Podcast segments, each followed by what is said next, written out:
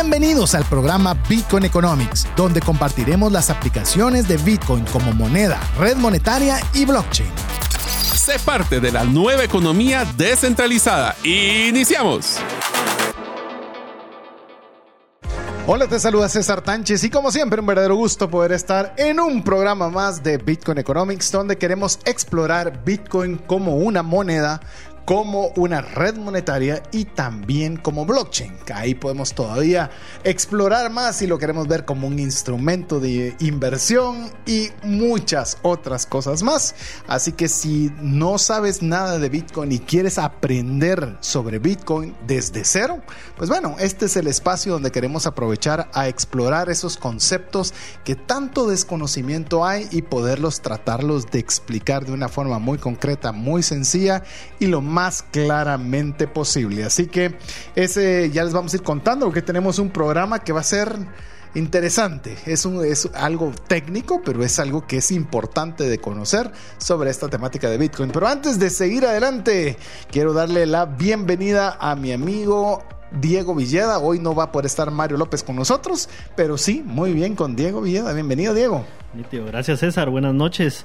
Buenas noches a todos. Yo creo que hoy es uno de esos temas donde cabal tocamos un tema que eh, influye en Bitcoin tanto como red monetaria, como moneda y como blockchain. Es uno de los temas yo creo que fundamentales de, de Bitcoin y que vamos a poder tratar pues en todo en la profundidad que el tiempo nos permita al final. Así es, así es. Y queremos decirle que es muy importante para nosotros que usted se pueda hacer presente en el programa. No somos nada si usted no está con nosotros. Y para poder nosotros sentir el palpitar de que no estamos solos, escríbanos al WhatsApp más 502 5890 5858. Es bien importante no solo que nos escriba, sino que usted guarde ese número entre sus contactos, por una razón en particular. Aparte de ser parte de la comunidad de Bitcoin Economics, eh, es importante porque le vamos a enviar el podcast para que usted lo pueda escuchar posteriormente despacio. Una de las preguntas que nos llegan constantemente a través del WhatsApp, Diego, es, miren, ¿y cómo es la dirección? ¿Y, y qué es una wallet? ¿Y cómo funciona blockchain? Y nos hacen preguntas que hemos ya tratado en otros programas.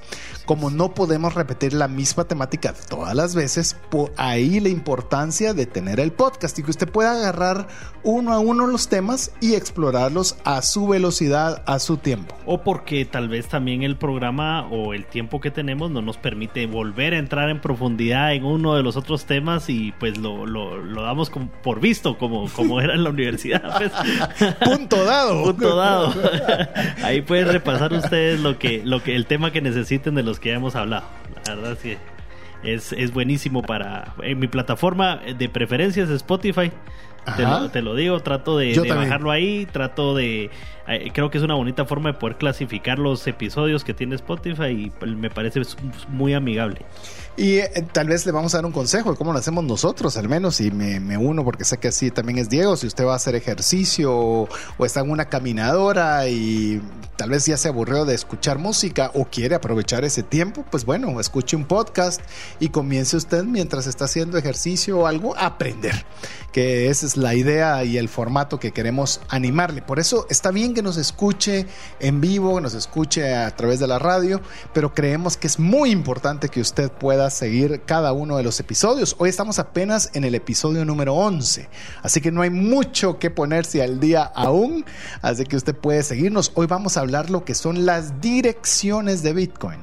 Y si usted les dice direcciones, ¿y qué es eso? Pues bueno, eso es de lo que vamos a conversar el día de hoy. Pero queremos compartirle algo que ha sido bien interesante, que hay muchas personas que nos escriben indicando que han escuchado el podcast sobre cómo recibir Bitcoin como comercio.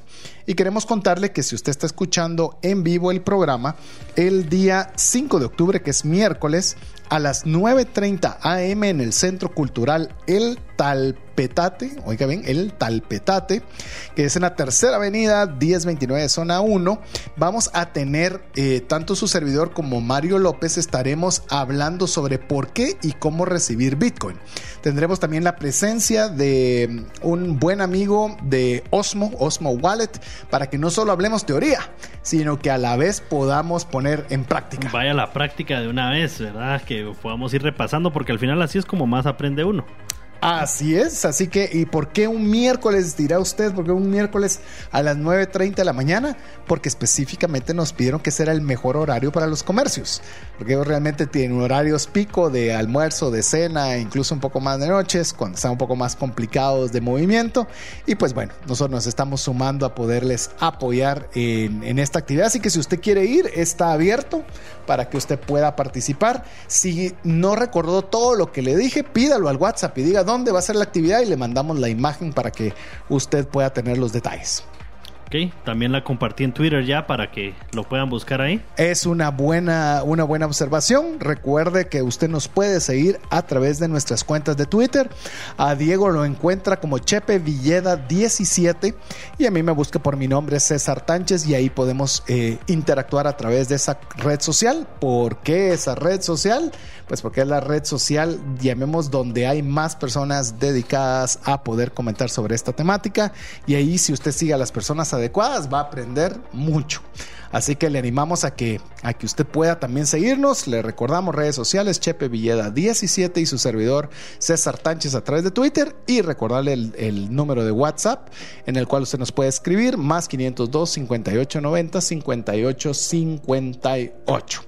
Así que mi estimado Diego, ¿qué te parece si comenzamos ya a conversar de esta temática que son las direcciones de Bitcoin? Básicamente, eh, arranquemos por tal vez lo básico o lo fundamental de una dirección de Bitcoin. ¿Para qué es útil? O sea, ¿para qué me serviría a mí saber qué es una dirección de Bitcoin? Esencialmente voy a arrancar y vos podés por supuesto añadir, eh, mi estimado Diego, es cuando usted quiere enviar Bitcoin a otra billetera o usted quiere recibir Bitcoin de otra billetera. Sí, y yo creo que así como lo dijiste, a veces como, como uno lo piensa, eh, pero realmente podríamos estar usando la misma billetera y lo que estamos haciendo es de que eh, te envío a tu dirección y recibo en mi dirección, ¿verdad? Eh, o podríamos estar usando billeteras distintas o la misma billetera, pero tal vez el enviar a una billetera no es tal vez el término ideal, ¿verdad? Pero es el que más usamos. ¿verdad? En el día a día. Y bueno, si querés arranquemos con Sí. que es una dirección de Bitcoin y es básicamente una identificación única que te permite enviar y recibir Bitcoin de forma rápida, segura y sencilla. A ver, eso lo tenemos nosotros preparado de que pues obviamente la dirección es una forma de identificar. Pensemos de una forma convencional, es tu número de cuenta. Así como estamos acostumbrados en una cuenta monetaria, ¿cuál es tu número de cuenta que identifica que ese número corresponde a Diego Villeda y hay otro número que corresponde de César Tánchez? Esa es la, esa es la primera fase. Ahora, cuando decimos que es de una manera rápida, si es rápida, segura, es extremadamente segura, pero lo sencillo no estoy tan seguro. Yo creo que lo es. sencillo, eh, llamemos cuando ya lo estamos utilizando múltiples veces una dirección, ya comienza a ser más sencillo, pero estábamos platicando con Diego antes de arrancar el programa que yo hasta el momento cuando tengo que movilizar Bitcoin de un lugar a otro, todavía me tiemblan las manos cuando estoy concentrándome para poder hacer esa transacción. Tal vez sencillo en el, en el sentido de que realmente pegas una dirección, eh, pones un, monto y, y le das enviar. ¿Verdad? En ese Sí. sentido es sencillo, pero, pero porque digamos, una transferencia bancaria a veces lleva más, más temas Más que hay pasos. que llenar, más, más pasos, más datos que hay que llenar de la otra cuenta, ¿verdad? Inclusive con lo que estás diciendo, Diego, es por ejemplo, tenés que saber si lo estás enviando al mismo banco, si estás enviándolo a un banco diferente, si es un banco internacional, ver que tenga pay-through, que es normalmente un banco norteamericano. Eh, es decir, hay muchos factores más. En cambio, aquí no importa dónde esté Diego, si está en, ya vimos que si existe Tumbuktu o exista Alemania, donde sea, la transacción va a ser la misma que si yo le estuviera enviando a Diego en este mismo momento, estando a un metro de distancia. Sí, y, y pues por eso es que decíamos que validamos lo de sencillo, porque realmente son dos, tres pasos, pues, ¿verdad? A veces incluso la transferencia bancaria, acuérdate que lleva tal vez un token o alguna validación de otro tipo. Eh, que no en todas las billeteras lleva ese, en todas las billeteras del mundo cripto lleva ese paso. Pues. Tener razón. Sí, o sea, si lo miramos en series de pasos, realmente es muy sencilla. Así es. Llamemos, el aprendizaje puede ser un poquito complejo, pero la forma de efectuarse es relativamente sencilla. Es quiero enviar esta cantidad de Bitcoin a esta billetera y esta es la cantidad de Bitcoin que voy a trasladar. Y dejemos de contar. Son tres pasos. Y cuando es Lightning, si te has dado cuenta, es solo enviar y ahí se fue, pues. Sí, es todavía más rápido y más sencillo. Es más, hemos visto, es más, lo cronometramos con Mario una transacción que hicimos vía Lightning en El Salvador y literalmente desde que nos dicen cuánto hay que pagar en lo que escaneamos el código QR y demás, eh, fueron, si no estoy mal, siete u ocho segundos así de rápido. Así que tenés razón, sí, ahora, ahora concuerdo con que sí es sencillo, aunque el aprendizaje es complejo. Pero veamos. Una dirección en el mundo de Bitcoin es el lugar que se asocia a una determinada cantidad de Bitcoin. Toda persona o usuario que quiera enviar o recibir Bitcoin necesitará siempre una dirección. Esto es importante. Cuando nosotros pensamos en, eh, en, en Bitcoin, nosotros pensamos que está guardado en una billetera, que podría ser si es custodiada. Pero en la realidad, el Bitcoin per se está en la blockchain. Y lo que hace, llamemos esa dirección, es ubicar el punto exacto donde se encuentran esos determinados recursos dentro de la red de blockchain. Es como, como que usted imagínese como que fuera un mapa del tesoro, ¿verdad?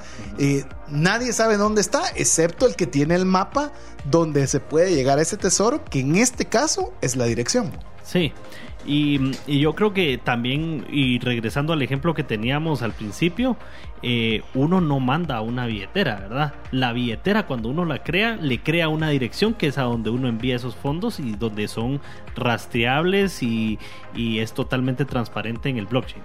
Sí, como se recordará en el programa anterior y si no, no lo ha escuchado, le animamos a que usted vaya al podcast y pueda escucharlo donde hablamos que efectivamente usted puede ver en tiempo real todas las transacciones que se están dando en cualquier momento y esa es la trazabilidad y a la vez lo que le da la seguridad y a la vez lo que impide de que hayan muchos malos usos a través de la red de Bitcoin. Pero bueno, estamos hablando sobre lo que son las direcciones de Bitcoin para poder enviar y recibir dinero y queremos hacer nuestra primera pausa, eh, momento en el cual le pedimos que usted pueda escribirnos al WhatsApp más 502 5890 5858 y sea así parte de la comunidad de Bitcoin Economics. Regresamos en breve.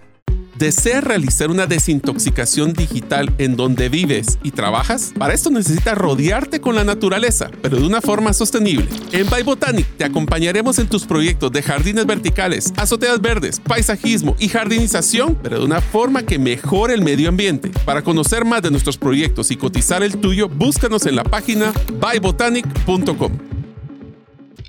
¿Sabías que según Employee Financial Wellness, un empleado ocupa más de 144 horas laborales al año lidiando con problemas personales de dinero? Mejora la productividad de tu empresa proporcionándole a tu equipo educación financiera. Solicita una propuesta al WhatsApp más 502 59 19 05 42. Queremos agradecer cada uno de los mensajes que usted nos envía al WhatsApp más 502 5890 5858, particularmente a Esaú Méndez, que nos saluda desde Linden, Washington, que ya se hace presente como nos escribe con cierta regularidad. Ya vamos poco a poco asociando los nombres, así como Evelyn Quesada también, que aprovechamos también a mandarle un fuerte saludo y agradecer como siempre que esté presente en Bitcoin Economics. Así que estamos muy contentos de que usted usted pueda ser parte de la comunidad de Bitcoin Economics y pueda también aprender junto con nosotros. No crea, cada vez que preparamos contenido, los primeros en aprender o algo nuevo, algo diferente o, o acentuar un conocimiento, somos nosotros. Así que le recordamos, sea parte de la comunidad de Bitcoin Economics, escríbanos más 502 58 90 58 58. En esta oportunidad estamos hablando sobre lo que son las direcciones, que es la forma en la cual podemos enviar y recibir Bitcoin a través de de una billetera electrónica. Así que, Diego, ¿qué te parece si seguimos conversando de estas características de lo que son las direcciones? Sí, y entonces en Bitcoin las direcciones son alfanuméricas, es decir, vas a ver algo como 1A, 1, Z minúscula, P mayúscula y una, una combinación de, de eh, números y letras, ¿verdad? Que, que no tienen sentido. Que no tienen sentido. ¿verdad? Eso, eso a veces, ahí es donde regresamos al punto de sencillo o no pues eh, yo digo que es bastante sencillo en el sistema tradicional mandarlo a un número de cuenta que consta de ¿qué? Solo números. Seis, siete números. Y son números. Sí, usualmente hasta algunos hasta te los aprendes. Sí. Es más, yo te digo, yo pude escoger en su momento cuando se podía, yo podía escoger mi número y no voy a decir banco ni montón de números, pero es 737. Yo sabía perfectamente que hasta Capicúa me salía el número. Sí, pues. Entonces, eh, así de fácil. En cambio aquí no es así. Y entonces ahí podríamos agregar, regresando al punto inicial que teníamos, un poco de complejidad, ¿verdad? No es algo complejidad, pero a la vez más seguridad. Totalmente. Porque no es un número genérico que pueda cualquiera poderlo tener a la mano, sino que da un mayor grado de seguridad. Y algo que es bien importante, Diego, es que es, sin límites de creación. Así es. Es decir, no tenés un, un, una dirección con la que estás casado siempre. Bueno, va a depender de wallets y demás, pero que puede generarse un, al ser alfanumérico, podés generar una combinación. Una combinación infinita. Sí, que me imagino que por eso es que ya no se puede escoger de banco, ¿verdad? Ya se han de haber quedado un poco cortos porque son números. Así es. Por muy grande que sea el número, al final son números. En cambio, cuando ya le estás poniendo, incluso son case sensitive. Es decir, si es una A mayúscula, es diferente a una A minúscula. y eso cambió el escenario totalmente con, con, su dirección que tiene para poder enviar y recibir dinero. Y es que van a ser entre 26 y 32 caracteres los que se va a usar, ¿verdad? Para estas direcciones. Imagínese de 26 a 32 caracteres siendo alfanumérico, realmente pues es un poco más complejo. Pero usted puede decir, ala, pero qué difícil, ¿cuándo me voy a aprender yo un 1A, 7, 34, B, lo que sea? Pero aquí viene también la maravilla de la tecnología. Regresamos a lo sencillo. Regresamos ahora sí otra vez a lo sencillo, que puede ser, por ejemplo, cuando usted mira esa dirección a la cual usted quiere que le envíen o enviar, toda esta dirección alfanumérica usualmente va a tener dos alternativas para poder eh, hacerle fácil la vida. Uno, copiar, que le va a dar la opción de copiar para que no se pierda en que escribió mal una letra o un número y usted pueda mandar la dirección exacta como debe ser escrita para el envío o en la recepción. Y la segunda es que también le genera un código QR para que del otro número de teléfono pueda escanear ese código QR y le va a replicar de una forma exacta la dirección alfanumérica. Usualmente Lightning opera con el código QR de forma mucho más sencilla, ¿verdad? Yo he visto pocas transacciones en Lightning donde tengas que copiar el, un código alfanumérico o algo por el estilo. En Lightning no, no, no lo veo. Y esa opción de copiar pues me parece genial porque usualmente el error que pasa o el er, donde en las billeteras que no tienen esa opción es de que uno, y me imagino que a usted le ha pasado o a alguien le ha pasado, de que uno no copia el último carácter o los últimos dos y copia todo lo demás cuando hace uno un copiado eh, manual, digámoslo así. Eh, entonces esta opción de copiar cabal le copia todo el, el, el, todo completo, la, dirección, completa toda la dirección completa. Incluso ya se está llegando a un nivel de tecnicismo en el cual le, le pueden generar a través de una dirección de mail en la cual usted pone esa dirección de mail y lo redirecciona automáticamente a su dirección para poder recibir recursos. Es una maravilla. La verdad que esto va acelerándose, como bien lo estábamos diciendo, tratando de hacer las cosas complejas, hacerlos de una forma sencilla, sin comprometer la seguridad. Porque eso, es un punto importante, ¿sí? No es de que ah, lo pongamos simple, pero no importa la seguridad, no. Seguridad es primero Y segundo, cómo podemos, siendo una la transacción segura, pero que no sea necesariamente eh, difícil de poderlo realizar. ¿Qué te parece si vemos algunas de las características de una dirección de Bitcoin? Porque Muy tiene bien. unas características bien interesantes para que las podamos compartir, Diego. ¿Qué te parece si vas con la primera? Bueno, sin límites. Una persona puede crear tantas direcciones como quiera, decenas, millones, y esto gracias al proceso de cómo se generan las transacciones, eh, las direcciones dentro del software de Bitcoin. Es decir, usted puede generar cualquier número de transacciones. Estábamos conversando que hay una billetera, una billetera fría. Algún momento vamos a hablar del programa relacionado con esto que se llama Ledger, por ejemplo. Y usted da una dirección para que le envíen dinero, o sea, para recibir dinero en esa billetera. Y esa billetera, esa dirección sirve una sola vez para esa transacción específica. Si usted quiere hacer otra transacción, tiene que utilizar una nueva dirección. Es decir, por más que alguien quiera, ah, es que ya me recordé la dirección de Diego, esa solo sirvió para una transacción. Y esto lo que permite las direcciones de Bitcoin es que puede generar millones de direcciones, lo cual lo hace que sea prácticamente imposible pues, muy difícil o casi imposible que se utilice para un mal uso cuando hay tantas alternativas. Fíjate, es alfanumérica, es amplia y adicional podés utilizar el número de direcciones que querrás. Sí, Es y por contraparte hay otras billeteras que te, te van a, a- a dar la misma dirección por cada transacción. ¿verdad? Sí. Y eso está, eso está bien también, pues. ¿verdad? Por supuesto. Eh, solo son diferentes usos y diferentes billeteras que según su uso, pues usan una o la otra. algo que animamos nosotros es cuando vaya a hacer una transacción de envío o recepción a través de direcciones de Bitcoin, a pesar de que haya el copiado y el código QR, por lo menos así lo hago yo, no sé cómo lo haces vos, Diego, pero yo sí reviso, igual de que se haya pasado, porque hay veces, y especialmente si usted utiliza equipo eh, Mac o equipo de Apple, es que si hay varios artículos o varios... eh, devices, varios eh, Dispositivos. dispositivos de la misma marca, alguien puede copiar y de repente usted pega y pega una cosa diferente. Es de que siempre revise de que lo que usted copió y pegó es exactamente lo mismo para que lleguen los recursos a donde usted quiere que lleguen. Y por seguridad, pues recuérdese que usted es su propio banco acá. Entonces, pues no hay un número de servicio al cliente. Entonces, vale Las la pena. transacciones son finales. Sí, vale la pena que usted revise, eh, pues carácter por carácter, son 26 caracteres, no, no quita más de un minuto, ¿verdad? Revisar que se haya copiado bien. Yo lo que hago usualmente cuando reviso, obviamente reviso los primeros 3, 4, reviso un par de en medio y reviso los cuatro últimos solo Ajá. para... Sí, ya sería mucha sí. coincidencia. Sí, ala, imagínate que no hubiera copiado bien. Yo sé que eso es prácticamente improbable, imposible, pero cuando se trata de que uno debe ver esos detalles y son detalles que cuestan Mejor dinero, si no hacen bien, mejor asegurarse. Otra característica de una dirección de Bitcoin es que son libres.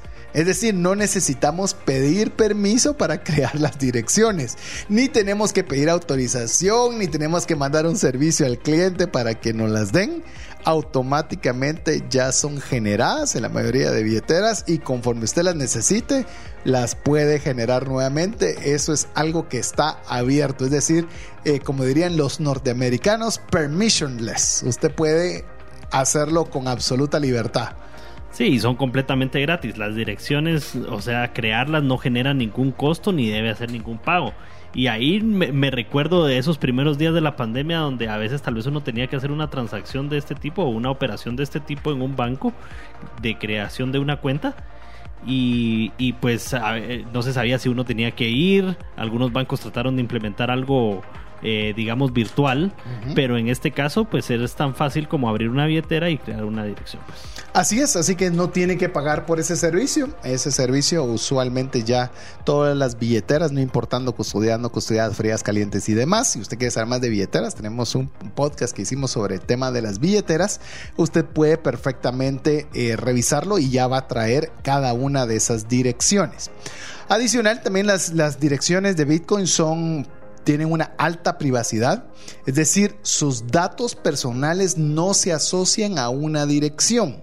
Esto garantiza que nadie puede asociar sus direcciones con una identidad real.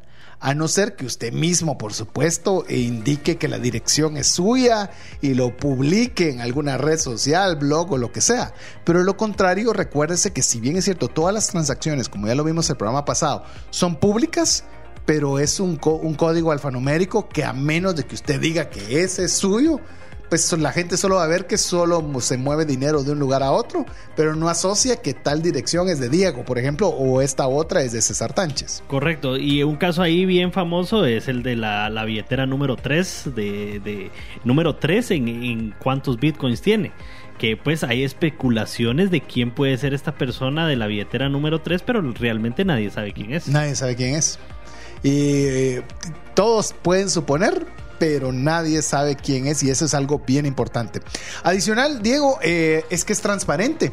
Es decir, si nosotros, como, como le hemos estado mencionando, si decimos públicamente que una dirección te pertenece, todos pueden saber perfectamente qué saldo tenemos, qué movimientos hemos realizado en tiempo real. Esto uno lo puede ver como algo negativo, pero ponete a pensar que eso es una ONG en la cual debes de, ser transparente con todas las transacciones que realizas, ahí se puede dar, eh, llamemos, una forma de trazabilidad y confianza de que los movimientos que estás diciendo que estás haciendo efectivamente se están realizando. Y qué chilero que algo pueda ser privado y transparente a la vez. Sí, Imagínate, es más, yo diría que cualquier transacción que fuera a través de Bitcoin y fuera a una ONG, por ejemplo, yo exigiría que nos digan cuál es la dirección para poder uno ver y ser el fiscalizador de que sus ingresos y esos egresos se están dando de la forma correcta. Correcto. Pero bueno, esas son algunas de las características. Vamos a regresar con unas características más que tenemos eh, preparados para usted aquí en Bitcoin Economics. Así que dejamos este espacio para mensajes importantes para usted y que aproveche también a podernos escribir al WhatsApp más 502 5890 5858. Ya regresamos.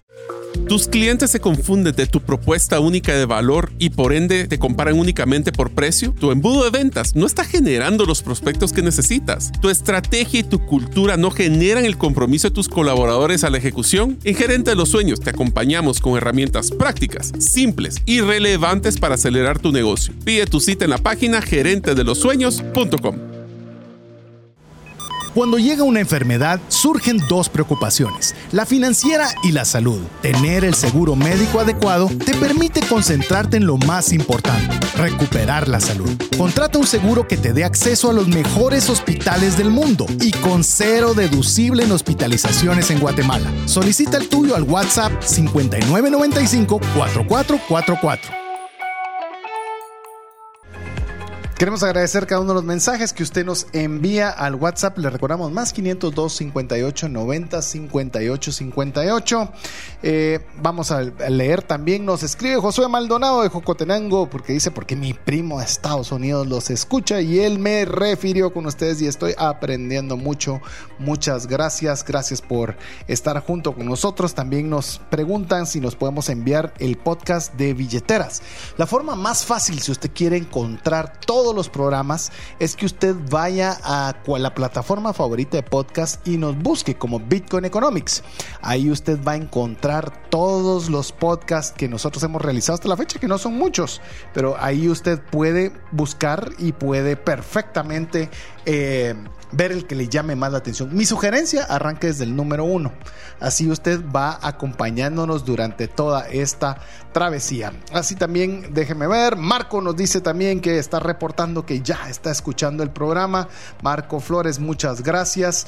Y vamos a ver quién más nos están mencionando. Ah, ya me entró otra, otro mensaje, así que no voy a poder decir quién más nos escribió, pero agradecemos cada uno de los mensajes que usted nos envía al más 502 58 90 58 58. Pero bueno, continuemos, eh, Diego, con algunas de las características de una dirección de Bitcoin que hay que mencionar que estas direcciones son públicas. Sí. Es decir, que no son aquellas que hay que resguardar con la vida, que esas son las privadas, ¿verdad? Que es donde realmente usted eh, tiene que tener un control adecuado y no lo puede abrir a todo mundo. Pero yo podría dejar mi dirección pública de mi dirección de acceso a Bitcoin y no pasa nada. Lo peor que puede pasar es que me envíe usted Bitcoin. Eso es mi peor escenario. Digamos así como mini resumen, eh, eh, una wallet cuando usted la crea le va a crear las dos direcciones, la pública y la privada. Y pues la pública es la que la misma wallet le va a dar a usted para que eh, la vaya compartiendo y para recibir fondos y es la que va a salir en sus transacciones cuando usted envía fondos.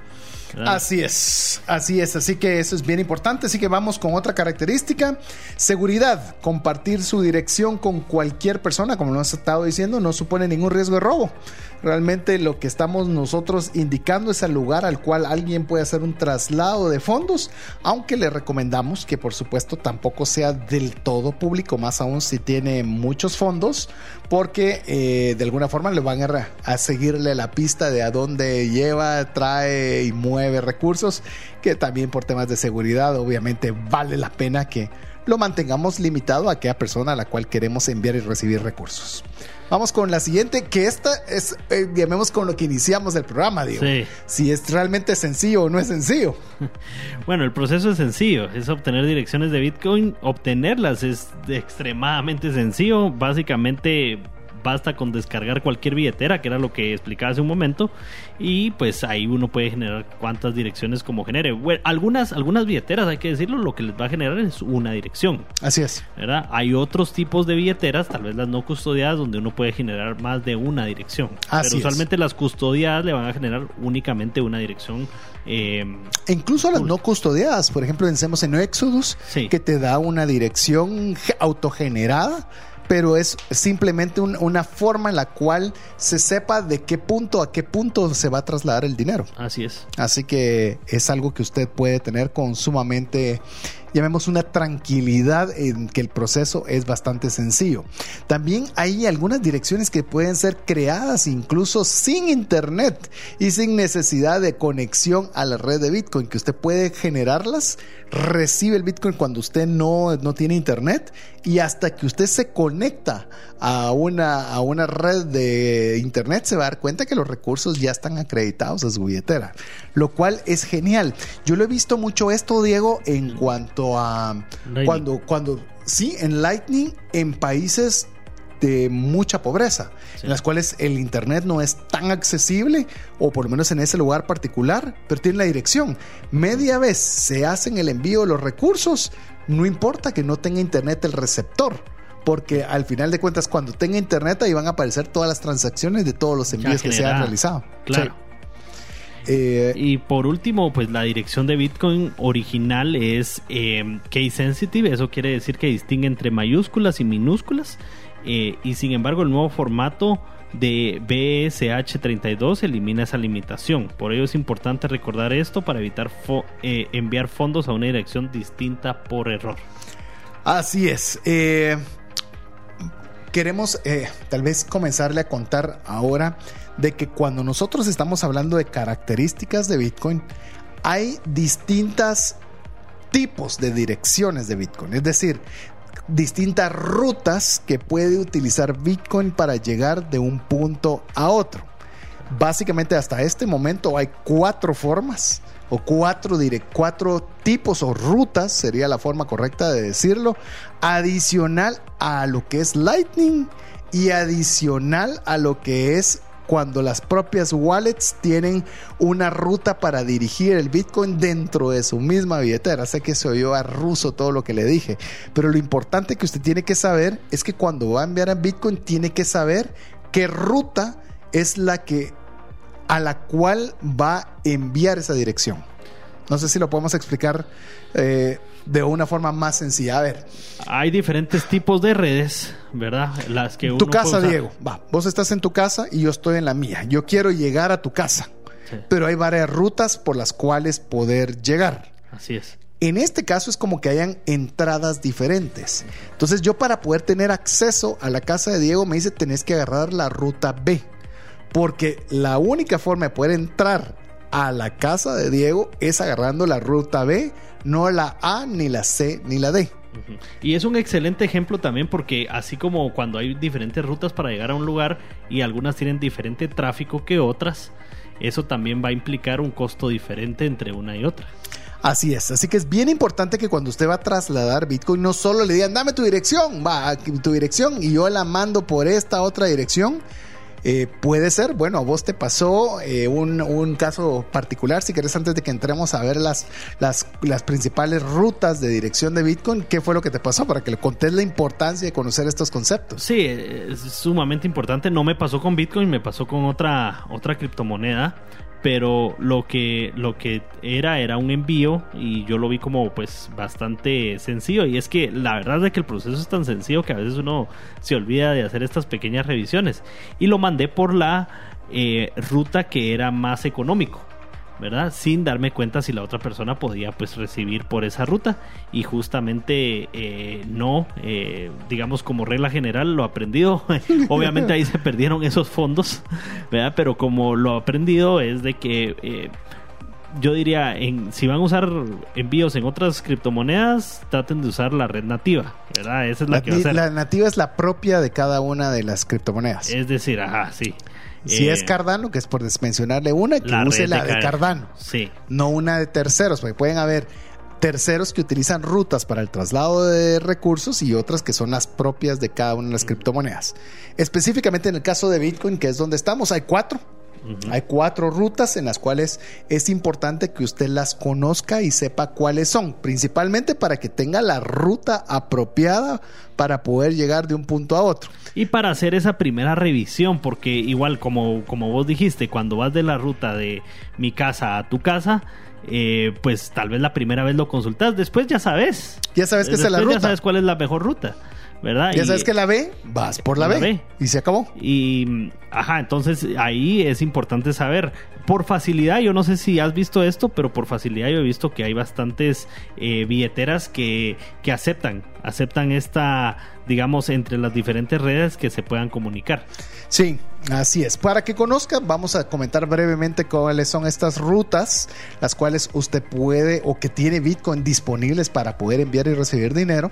Y la primera se llama Legacy para que usted sepa Legacy, usted va a decir, y ahora tengo que aprender qué ruta y qué dirección. Es muy sencillo. Yo sé que los conceptos cuando uno los oye por primera vez pueden sonar complejos y ahí es nuestra insistencia de que escuche el podcast para poderlo escuchar varias veces y poderlo aprender. Legacy es, se recuerda que es una dirección alfanumérica. Todas las direcciones o las rutas Legacy inician con el número 1.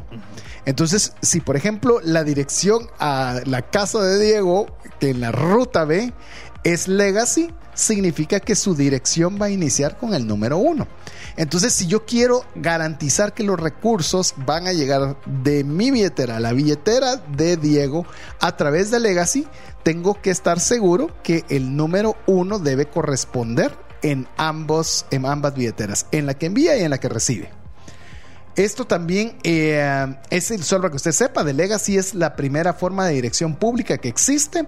Esta se, tiene inicios en el 2009, o sea, así que fue con la que se inició.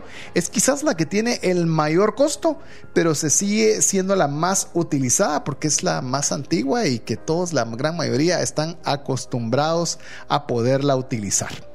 Ok, están las P2SH también, que son similares a las direcciones Legacy, pero estas inician con un 3. ¿Ya no es un 1 o es un 3? Esta tal vez es una red un poco más eficiente, un 20% eh, menos del costo de transacción de las direcciones Legacy. Y, tiene tal vez la particularidad importante que ya permite que hayan multifirmas. Ya le vamos a explicar qué es multifirmas, pero para efecto práctico es que para que una transacción se dé, debe ser aprobada colectivamente por los dueños de ese Bitcoin. Eso sirve mucho para empresas. Por ejemplo, que hay cinco socios, ¿quién tiene la billetera?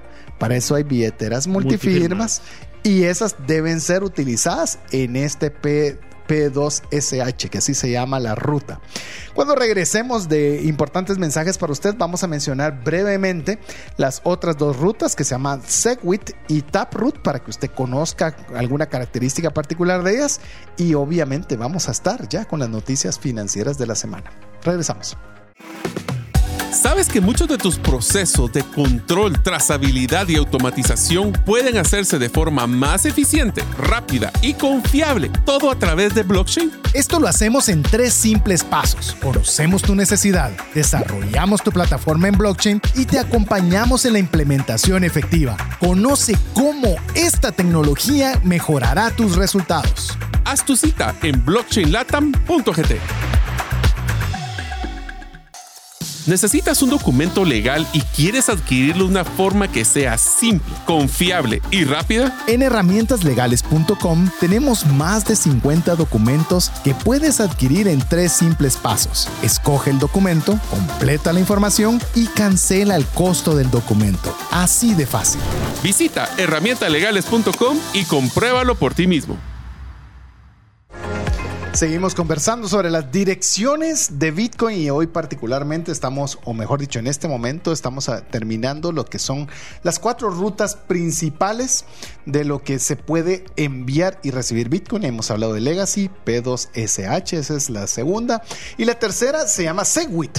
La Segwit inicia en el 2017 y todavía reduce más la información almacenada, lo que hace que el costo sea de los más accesibles.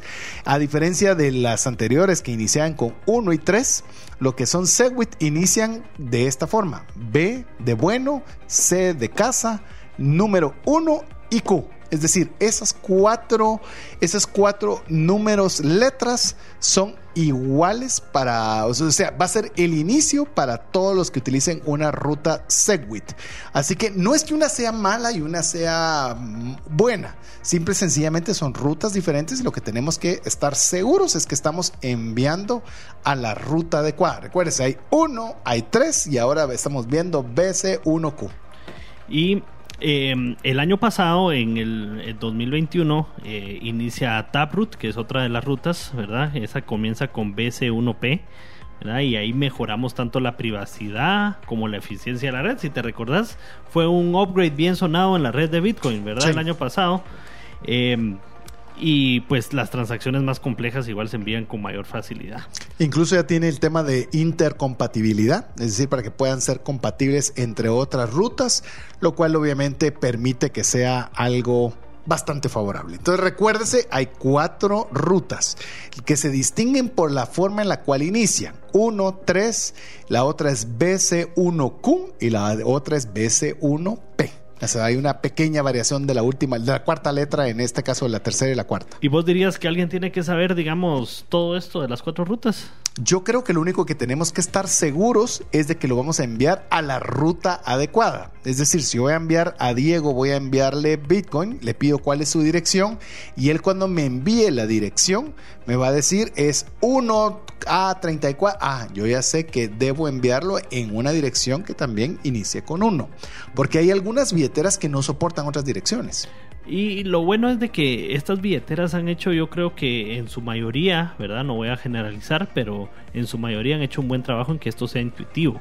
Entonces cuando uno pues quiere hacer la transacción, pues le levanta un aviso, ¿verdad? Mire, revise que sea esta dirección. O que inicie con el número uno o... O algunas con ese inicio ya de una vez te ponen la red que es, ya no te andan preguntando qué red usar. Entonces yo diría, en su mayoría, pues no, pero sí sépalo, pero para, para cuando usted lo mire en su pantalla, en su billetera, usted se va a dar cuenta y ya, ya va a saber que, de qué estamos hablando, de qué se trata, por qué usar una red, por qué no usar otra. Inclusive le, le vamos a dar un consejo que hemos aprendido Diego lo aprendió por las malas, yo todavía no puedo decir que lo he aprendido por las malas, pero si va a ser un envío de dinero considerable, primero envíe una cantidad pequeña. Sí primero, vea que todo llegó bien, que la ruta fue la adecuada, que todo funcionó nítido. Ah, pero voy a pagar dos veces el fee. Es mejor hacerlo bien seguro que por querernos ahorrar unos pocos centavos perdamos dinero en serio. Sí, totalmente de acuerdo. Bueno, ¿qué te parece, Diego, si iniciamos ahora ya con las noticias? Iniciamos las noticias de la semana relacionadas con Bitcoin. Queremos decirle que esta semana ha habido un alza, un alza del 2.91% en relación a la semana pasada. La semana pasada, cuando estábamos en el programa, estaba en 19.203 dólares y por lo menos a inicio del programa estábamos en 19.623 dólares, lo cual implica que hubo un alza del 2.91%, lo cual está bien, es, es interesante. Sé que siempre se oye poco, pero volvamos a lo mismo, 2.91 por semana. Eh, no está nada mal, está ah. bastante bien. Es decir, que si usted hubiera invertido la semana anterior y no hubiera hecho ningún movimiento, pues bueno, hubiera tenido un, incremento de valor del 2.91%. También tenemos el Fear and Greed Index, que nos indica cómo está el sentimiento, ese es más eh, emocional, la medición. La semana anterior estábamos en un porcentaje de 20, que es decir, que hay miedo. Y el, y el, día de hoy estamos en 20, así que no hubo movimiento, todavía hay cierto sentimiento de, de, no se sabe qué vaya a suceder y eso mantiene pues obviamente los mercados relativamente estables comparados con la semana anterior. Pero bueno, esos son los, los movimientos eh, numéricos y ahora tenemos algunas noticias que queremos compartir con usted, Diego. Sí. Eh, bueno, la primera noticia es que los ciudadanos de Kazajistán van a poder comprar legalmente Bitcoin en su moneda local. Esto es genial, ¿verdad? Era un país que no habíamos conversado la semana pasada y ya viene otro país, como bien lo decías, eh, probablemente nada y puede ser hasta gradual que usted dice, sí, pero Kazajistán, sí, pero súmele Kazajistán, súmele eh, país A, B, C, D, es que la cosa va caminando. No, y es un país pues de, de una importancia relativa eh, pues, en el centro de entre Europa y Asia, ¿verdad? Entonces es importante. A ver, también hubo una noticia eh, financiera. El PIB en Estados Unidos cae un punto ciento por segundo trimestre consecutivo. Eh, yo sé que a veces se oye el punto 6 como nada, pero punto 6 del PIB del tamaño de Estados Unidos es algo a considerar. La economía realmente no está dando señales muy alentadoras, iniciando por Estados Unidos, donde pues nos dice que tenemos que tener cuidado con los recursos que estamos teniendo. Así es, y pues yo creo que esto obedece también a lo que la Fed ha hecho de subir las tasas de interés. Eh, yo creo que eso lo podrían ver como que está dando resultado. Lastimosamente creo que van a seguir en la misma política de seguir subiendo. No, no creo que tenga mucho margen de mejora, pero vamos a ver qué pasa. Así es, la inflación, hablando de la inflación, estamos hablando en Estados Unidos, pero ¿qué te parece esta, Diego? La inflación en Alemania, que estamos hablando quizás el, uno de los países con las economías más potentes de Europa, su cifra de inflación es 10.9%. Es la cifra más alta en Alemania en 70 años. Wow. Te puedes imaginar, es doble dígito. Sí, doble. Es doble dígito, lo cual es exageradamente preocupante, que eso significa que el poder adquisitivo a través de monedas fiat, que son las monedas emitidas por gobiernos, ay, está serio. No, y ahí yo siempre resalto de que estas son mediciones oficiales, ¿verdad? Del país, que son muy lejanas a la realidad.